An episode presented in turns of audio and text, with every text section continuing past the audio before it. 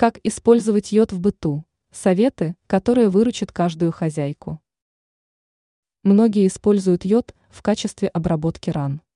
Не все знают, что он может пригодиться и в других делах. Рассмотрим варианты более подробно. Обеззараживание воды. Для того, чтобы подавить в воде болезнетворные микробы, нужно растворить в 5 литрах воды 1 мл йода. Через 30 минут такую воду можно будет использовать для питья. Проверка молочных продуктов. Йод может также помочь в проверке сметаны на наличие загустителя или крахмала. Для этого нужно капнуть в продукт каплю йода. Темно-серый, синий цвета будут говорить о наличии крахмала, а коричневый цвет – о хорошем качестве продукта. Помощь в приучении кота к лотку. Если кошка ходит мимо лотка, то отучить от такой привычки также поможет йод.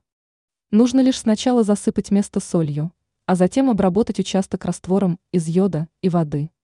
Добавлять йод нужно в таком количестве, чтобы раствор получился с резким запахом. Благодаря этому кошка будет обходить обработанное место стороной.